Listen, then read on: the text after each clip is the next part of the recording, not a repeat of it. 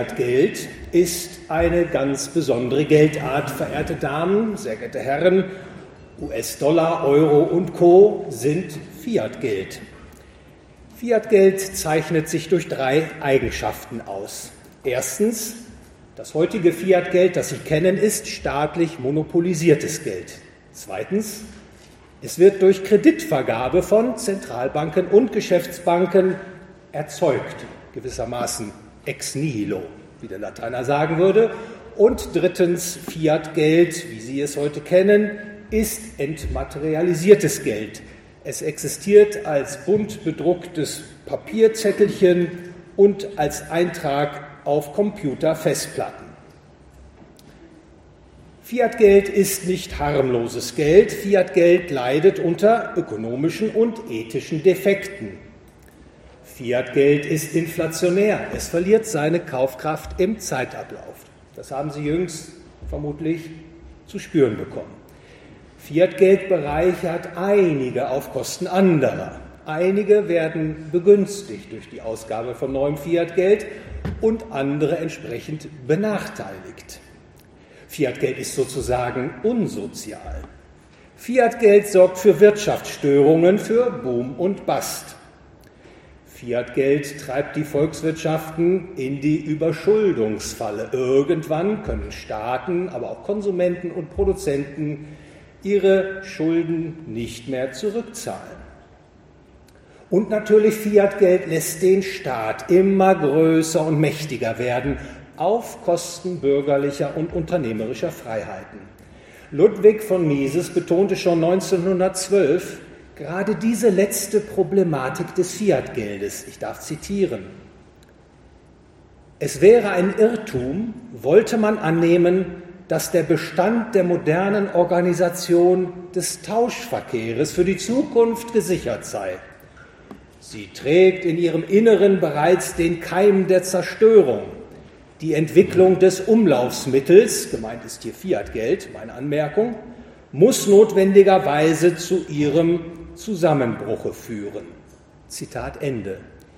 Mises teilt uns in diesen Worten mit, dass das Fiat-Geld, er spricht von Umlaufsmitteln, die freie Wirtschaft und die freie Gesellschaft zerstört.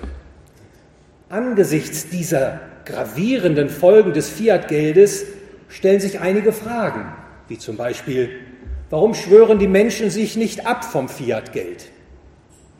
Sind die Menschen vielleicht nicht hinreichend informiert über die Schäden, die das Fiat-Geld anrichtet, oder ignorieren sie diese einfach? Oder wissen die Menschen um diese Schäden, scheuen aber davor zurück, die Kosten zu tragen, die mit einer Abkehr vom Fiat-Geld verbunden wären? Oder herrscht die Auffassung vor, dass es ohnehin keine bessere Alternative gibt als das staatliche Fiat-Geld? Wenn man versucht, diese Fragen zu beantworten, dann kann man einen sicheren Erkenntnispunkt wählen als Ausgang. Und zwar, dass das menschliche Handeln von Ideen oder Theorien abhängt. Die Idee treibt die Tat, wie Mises sagte. Du und ich haben gewisse Vorstellungen, eben Ideen, wie bestimmte Dinge zusammenhängen, dass aus bestimmten Gründen das Erreichen einiger Ziele für uns vorteilhafter ist als das Erreichen anderer Ziele. Die Aussage, dass das menschliche Handeln von Ideen abhängt oder Theorien, ist keiner weiteren Letztbegründung mehr zugänglich. Sie ist sozusagen ein ultimativ gegebenes. Und deswegen auch nochmal die Aussage, die Idee treibt die Tat. Es stellt sich die Frage, woher stammen denn eigentlich die Ideen, die du und ich sprichwörtlich in unseren Köpfen haben? Nun, die meisten von uns übernehmen die Ideen anderer. Sie ersinnen selbst keine Idee. Die meisten Menschen kopieren sozusagen die Ideen von anderen, die sie von ihren Eltern, im Sportclub, im Kino und sonst wo in der Schule, Universität gehört haben. Wirklich neue Ideen zu erzeugen, das obliegt vermutlich nur ganz wenigen von uns. Daraufhin stellt sich die Frage, wessen Ideen folgen denn die meisten Menschen? Nun, sie folgen ähm, erfahrungsgemäß den Ideen der sogenannten Intellektuellen. Wer sind denn diese Intellektuellen? Eine Frage, die sich gar nicht so leicht beantworten lässt. Aber an dieser Stelle lässt sich der Intellektuelle vielleicht wie folgt beschreiben. Also die Intellektuellen sind Personen, die erstens relativ gut gebildet sind oder sich dafür halten. Zweitens, die eine Meinungsführerschaft ausüben. Das heißt, ihre Aussagen, ihre Ideen werden von vielen anderen Menschen als richtungsweisend angesehen. Und drittens, die Intellektuellen bestimmen maßgeblich, welche Ideen Verbreitung finden und welche nicht, welche vorhandenen Ideen durch andere Ideen ersetzt werden sollen. Zur Gruppe der Intellektuellen sind beispielsweise zu zählen, beispielsweise Lehrer, Gelehrte wie Professoren, Natur, Medizin und Wirtschaftswissenschaftler, Literaten, Journalisten, TV- und Radiomoderatoren, Musiker, Schauspieler, Komiker, aber heutzutage auch Influencer, also Meinungsmacher auf, auf den Social Media und so mancher Unternehmensführer. Nicht immer sind die Intellektuellen Schöpfer neuer Ideen, vielmehr sind sie häufig so etwas wie Hayek bezeichnete das als Second-Hand Dealer of Ideas, also so etwas wie Gebraucht-Ideenhändler. Und manche von diesen Intellektuellen sind auch vermutlich so etwas wie nützliche Idioten des Systems. Viele Intellektuelle, nicht alle, verdienen sich ihren Lebensunterhalt nicht im freien Markt wie andere normale Menschen. Also wie beispielsweise Handwerker, Fabrikarbeiter, Gastwirte, IT-Spezialisten und weitere Beruf, Berufsgruppen. Viele Intellektuelle, nicht alle, erzeugen Dinge wie seitenlange Aufsätze, dicke Bücher, PowerPoint-Folien und heiße Luft im Zuge von Vorträgen die sich nicht im, im freien Markt verkaufen lassen. Gerade diese Intellektuellen sind natürlich empfänglich für die Unterstützung des Staates. Und sie haben auch keine Skrupel, sich auf die staatliche Lohnliste zu setzen. Und der Staat empfängt die Intellektuellen, diese Intellektuellen mit offenen Armen. Er hat sogar, er hat sogar seit jeher ein ganz besonderes Interesse an der Berufsgruppe dieser Intellektuellen. Warum? Nun, Murray Rothbard erklärt uns unmissverständlich auf über das besondere Verhältnis von Staat und Intellektuellen. Rothbard schreibt, Zitat, dass seit den frühesten Anfängen des Staates seine Herrschenden als notwendige Unterstützung ihrer Herrschaft ein Bündnis mit der gesellschaftlichen Klasse der Intellektuellen anstrebten, die Massen erzeugen nicht ihre eigenen abstrakten Ideen oder denken über diese Ideen unabhängig nach. Sie folgen passiv den Ideen, die von den intellektuellen Kreisen, den wirkungsvollen Meinungsmachern in der Gesellschaft angenommen und verbreitet werden. Und weil es genau dieses Erzeugen von Meinungen im Sinne der Herrschenden ist, das der Staat dringend benötigt, formiert dies das uralte Bündnis zwischen den Intellektuellen und den herrschenden Klassen des Staates. Das Bündnis, das Bündnis gründet auf einem Quid pro quo. Auf der einen Seite verbreiten die Intellektuellen unter den Massen, dass der Staat und seine Herrschenden weise, gut, manchmal göttlich und vor allem unverzichtbar und besser als jede Alternative seien. Als Gegenleistung für die Verkündung seiner Ideologie macht der Staat die Intellektuellen zu einem Teil der herrschenden Elite. Er gibt ihnen Macht, sozialen Status, Ansehen, materielle Sicherheit. Zitat Ende. Rothbard zufolge formen also Staat und Intellektuelle eine Symbiose zum beiderseitigen Vorteil. Von Seiten des Staates ist das Einspannen der, Intellektuellen für eigene Zwecke durchaus verständlich. Schließlich ist der Staat, wie wir ihn heute kennen, nicht auf Freiwilligkeit aufgebaut, sondern auf Zwang und Gewalt. Und damit die Menschen das nicht bemerken und sich dagegen auflehnen, versucht der Staat, die Menschen davon zu überzeugen, dass er, der Staat, gut, richtig, unverzichtbar, nützlich ist für das Gemeinwesen. Die Intellektuellen sind dabei die unverzichtbaren Steigbügelhalter der staatlichen Macht, operieren in seinem Auftrag und für ihn haben einen Anreiz, staatstragende Ideen, Ideen zu entwickeln und zu popularisieren und staatskritisches oder gar staatsfeindliches zu entkräften, zu bekämpfen. Verständlich, dass viele Intellektuelle eine solche Sichtweise nicht gerne sehen und hören und lesen und das ganze Thema üblicherweise gerne meiden. In der älteren ökonomischen Literatur allerdings finden sich doch eine Reihe kritischer Auseinandersetzungen mit der Rolle der Intellektuellen. Die Intellektuellen werden hier als so etwas wie die Wegbereiter des Sozialismus eingestuft. So etwa bei Josef Alois Schumpeter in seinem Buch Kapitalismus, Sozialismus, Demokratie aus dem Jahre 1944. Darin äh, skizziert Schumpeter das Problem mit den Intellektuellen wie folgt. Der Kapitalismus bringt Wohlstand. Der wiederum bewirkt eine verstärkte öffentliche Bereitstellung von Bildung. Dadurch werden jedoch zu viele Intellektuelle herangebildet. Viele von ihnen finden keine Anstellung in ihrem Expertenbereich. Sie müssen mit einem anderen fachfremden Broterwerb Vorlieb nehmen. Das macht sie unzufrieden. Sie wenden sich gegen das kapitalistische System, trachten danach, es abzuschaffen. So Schumpeter. Friedrich August von Hayek argumentierte, dass Intellektuelle zu großartigen, hochfahrenden, fantastischen Gesellschaftsentwürfen neigen und dass sie sich daher insbesondere mit sozialistischen Halsversprechen anfreunden können. Viele Intellektuelle, so Hayek, sind daher im sozialistischen Ideenlager zu Hause. Ludwig von Mises sprach von einer antikapitalistischen Mentalität, die sich vor allem auch der Intellektuellen bemächtigt.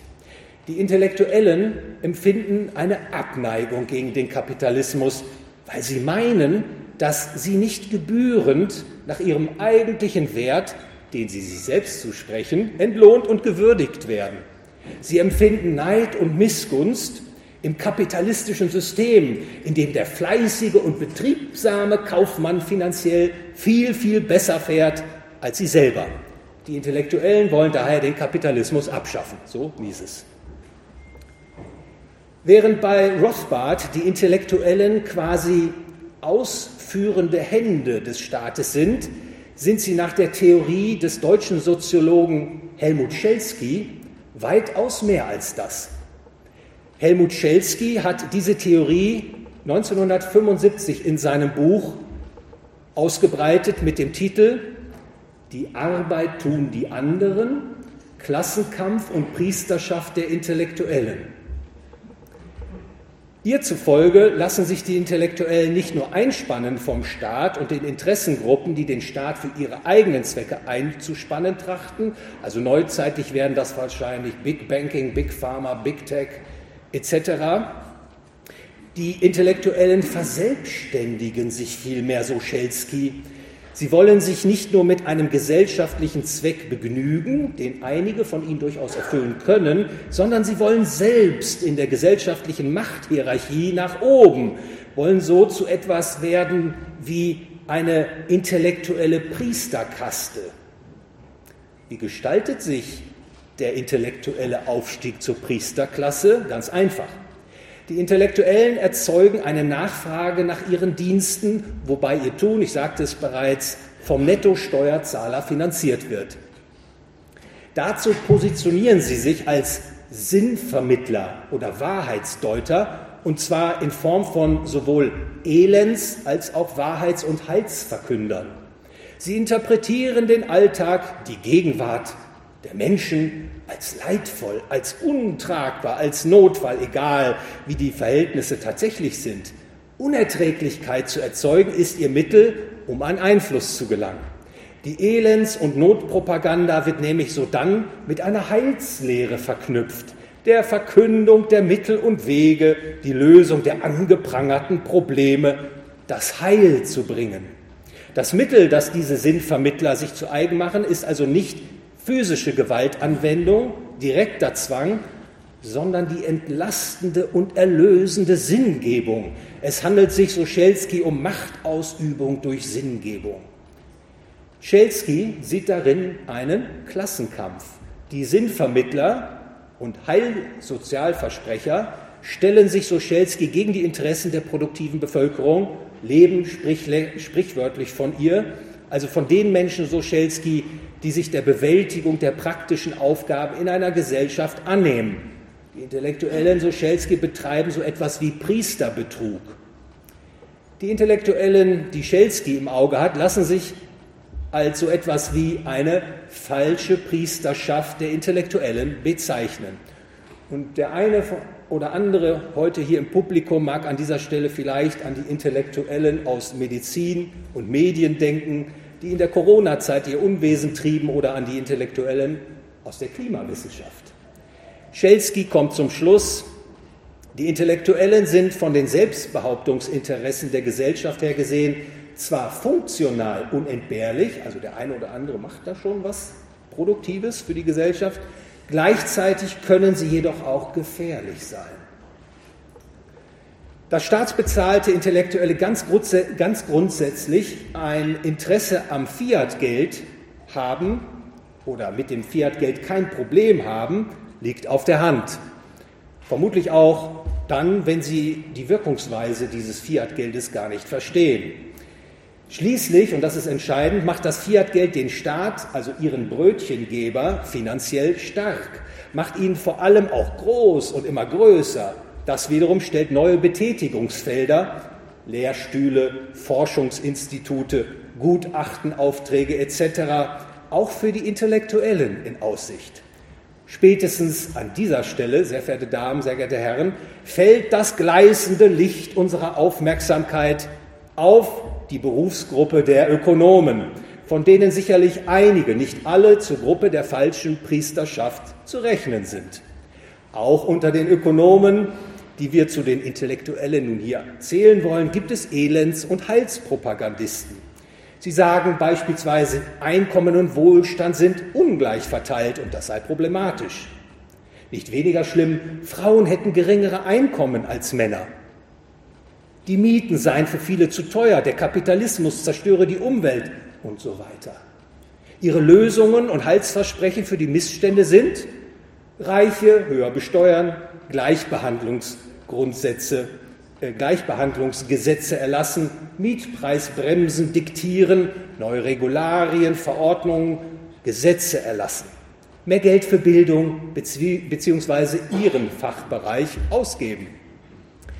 Wer unter diesen Bedingungen als Ökonom Karriere machen will, der muss insbesondere erklären oder Theorien erfinden bzw. befürworten, die die Existenz des Staates, wie wir ihn heute kennen, begründen und die auch dem Staat gute Gründe geben, in Wirtschaft und Gesellschaft einzugreifen, die Heil des staatlichen Handelns in Aussicht stellen.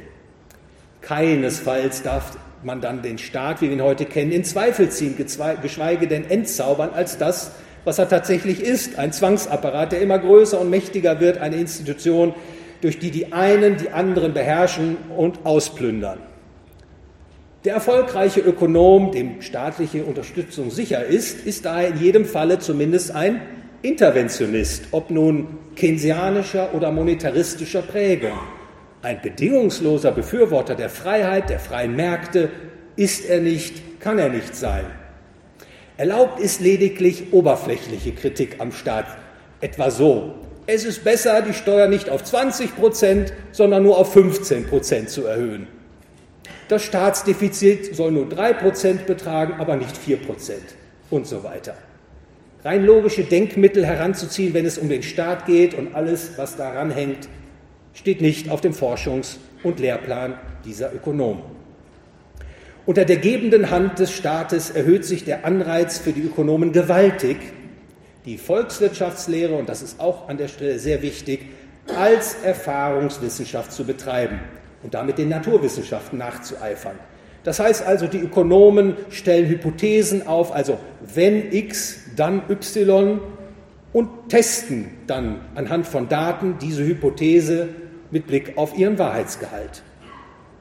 Je verheißungsvoller und wohlklingender die Hypothese dann ist, desto größer ist das Recht dieser Hypothese auch in der Praxis ausprobiert zu werden. Wie zum Beispiel, lasst uns die Geldmenge ausweiten, das erhöht den Wohlstand von uns allen. Oder beliebig vermehrbares Fiatgeld ist viel besser für uns als Goldgeld. Oder wenn der Staat den Mietpreis deckelt, wird es im Wohnungsmarkt gerechter zugehen. Oder Staatsschulden befördern Wachstum und Beschäftigung. Oder Sanktionen schaden nicht uns, sondern nur dem Sanktionierten etc. Die Gesellschaft wird unter dieser Anleitung der Wirtschaftswissenschaft nicht nur zum grotesken Versuchslabor, vor allem auch dem Ausprobieren radikaler, freiheitsfeindlicher Ideologien wird Tür, wird Tür und Tor geöffnet. Wenn man die Volkswirtschaftslehre als Erfahrungswissenschaft ansieht, können selbst die absurdesten Theorien, wie zum Beispiel eine Nullzinspolitik bringt volkswirtschaftliche Prosperität, nicht im Vorhinein als Unsinn abgewiesen werden, sondern es muss ihnen ausdrücklich die Gelegenheit gegeben werden, sich in der Praxis bewähren zu dürfen. Dem Anwachsen des Staates und der Sonderinteressengruppen, die den Staat für ihre Zwecke einzuspannen suchen, steht dadurch kaum mehr etwas im Wege. Der Staat dringt immer tiefer und ungestümer in das Wirtschafts- und Gesellschaftsleben vor, zerstört immer weiter das wenige, was von der Freiheit noch übrig geblieben ist. Seiner Unbedenklichkeitserklärung, seiner Unbedenklichkeitserklärung von Seiten der Hauptstromökonomen kann sich der Staat gewiss sein. Das Siegel der Unbedenklichkeit haben die Ökonomen dabei vor allem dem staatlichen Fiat-Geldsystem ausgestellt. Und diese Sichtweise, das kann man wohl so sagen, prägt maßgeblich die Sichtweise der breiten Öffentlichkeit. Dass die staatlichen Zentralbanken das Geldmonopol inhaben, gilt in der Öffentlichkeit heutzutage als gute, akzeptable, ja eigentlich als einzig mögliche Organisation des Geldes.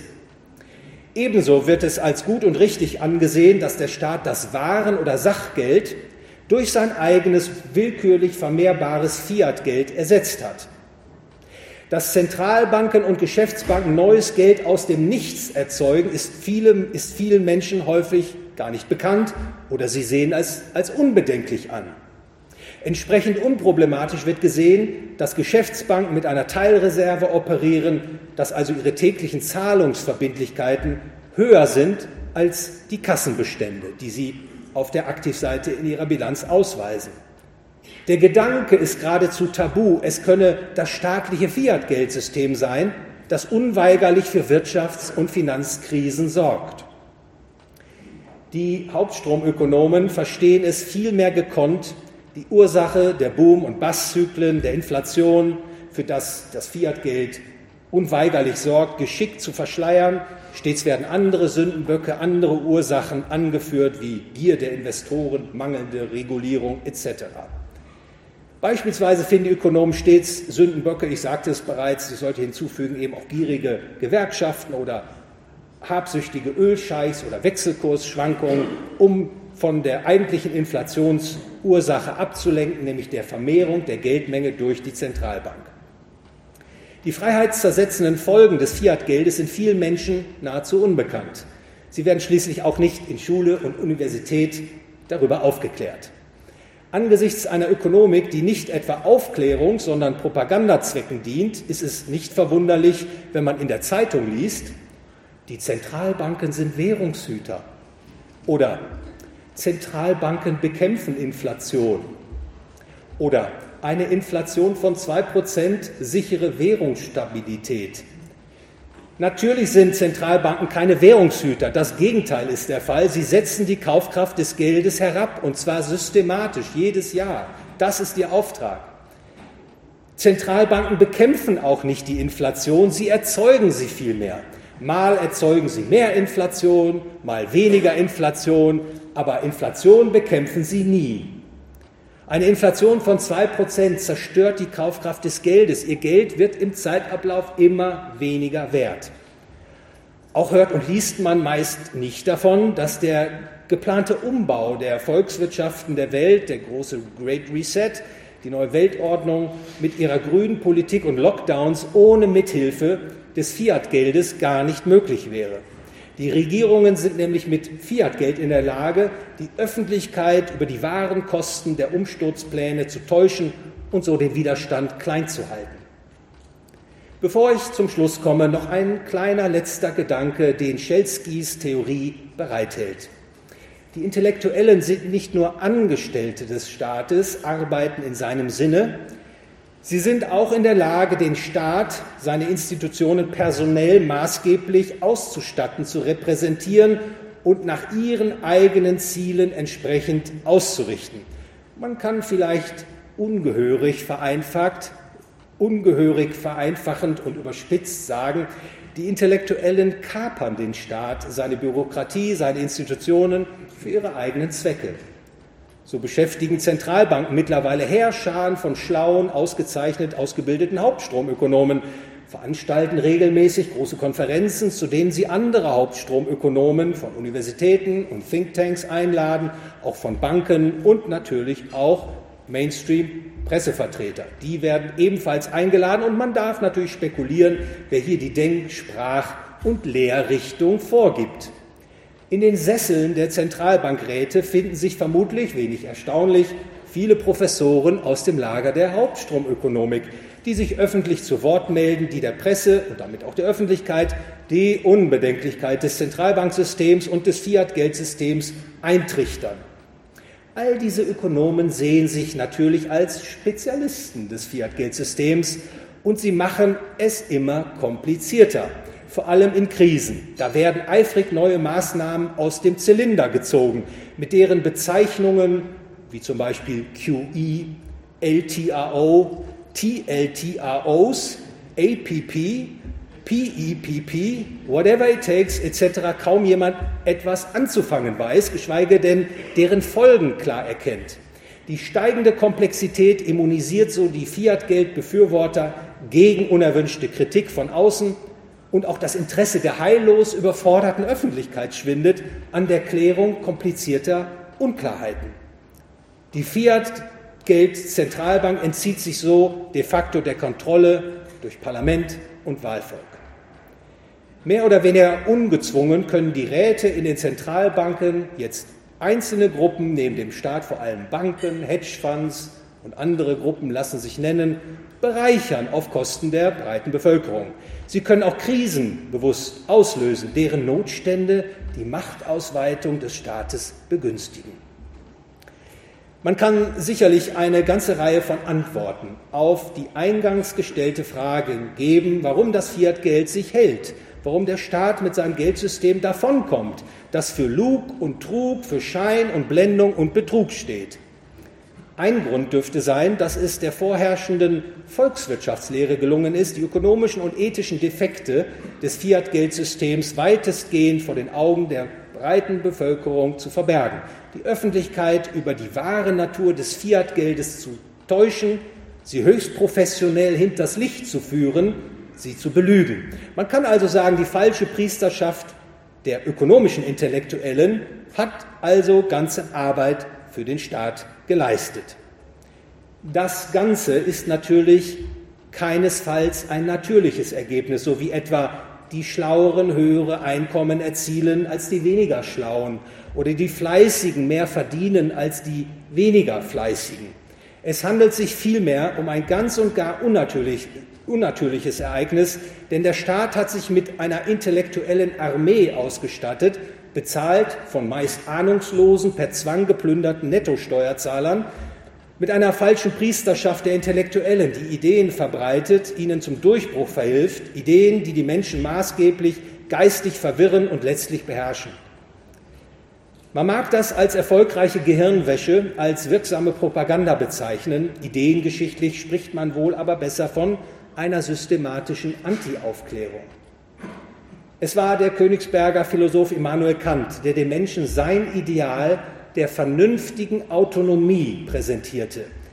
Wir haben Autonomie, so Kant, wenn wir nach selbstgesetzten Regeln unser Leben führen, wobei wir uns nur die selbstgesetzten Regeln zu eigen machen, nachdem wir sie mit guten Gründen begründet haben. Vereinfacht gesagt, Kants Aufklärung führt die Menschen aus der selbstverschuldeten Unmündigkeit, ihrer blinden Obrigkeitsgläubigkeit, erklärt uns, dass es, keinen wissenschaftlich, dass es keine wissenschaftliche Begründung dafür gibt, dass die einen die anderen beherrschen. Es keinen Grund gibt, selbsternannten Experten, Vermittler der Wahrheit, blind zu folgen, vor allem sich nicht von einer falschen Priesterherrschaft der Intellektuellen hinters Licht führen zu lassen. Sehr verehrte Damen, sehr geehrte Herren, es ist höchste Zeit, der Anti-Aufklärung ein Ende zu setzen und eine neue Ära der Aufklärung einzuleiten. Die ökonomischen und ethischen Defekte des Fiat-Geldes sind so gravierend, dass man diesem Teufelsgeld am besten so schnell wie möglich das Wasser abgräbt. Wie? Ganz einfach, indem man weiter aufklärt und dadurch auch die Suche nach Alternativen quasi automatisch in Gang setzt. Und aufgeklärtes ökonomisches Denken wird hier zum Ziel führen, zur Idee eines freien Marktes für Geld. Wenn meine Einschätzung in diesem Referat richtig war, wird die Aufklärung auch die falsche Priesterherrschaft der Intellektuellen in der Ökonomik zutage befördern und sie und das Fiat-Geld sehr wahrscheinlich vom Thron stoßen. Sie, ich, wir alle können dabei einen großen Einfluss ausüben, indem wir unsere Faulheit und Feigheit überwinden, selbst zu denken, also nicht weiterhin kindlich an etwas glauben, indem wir vor allem den Mut fassen, selbst zu denken. Im Kinofilm Star Wars spricht Jedi-Ritter Obi-Wan Kenobi die Worte May the Force be with you. In Deutsch möge die Macht mit dir sein. Im Sinne der kantischen Aufklärung rufe ich Ihnen zu, die Macht ist mit dir. Vielen Dank für Ihre Aufmerksamkeit.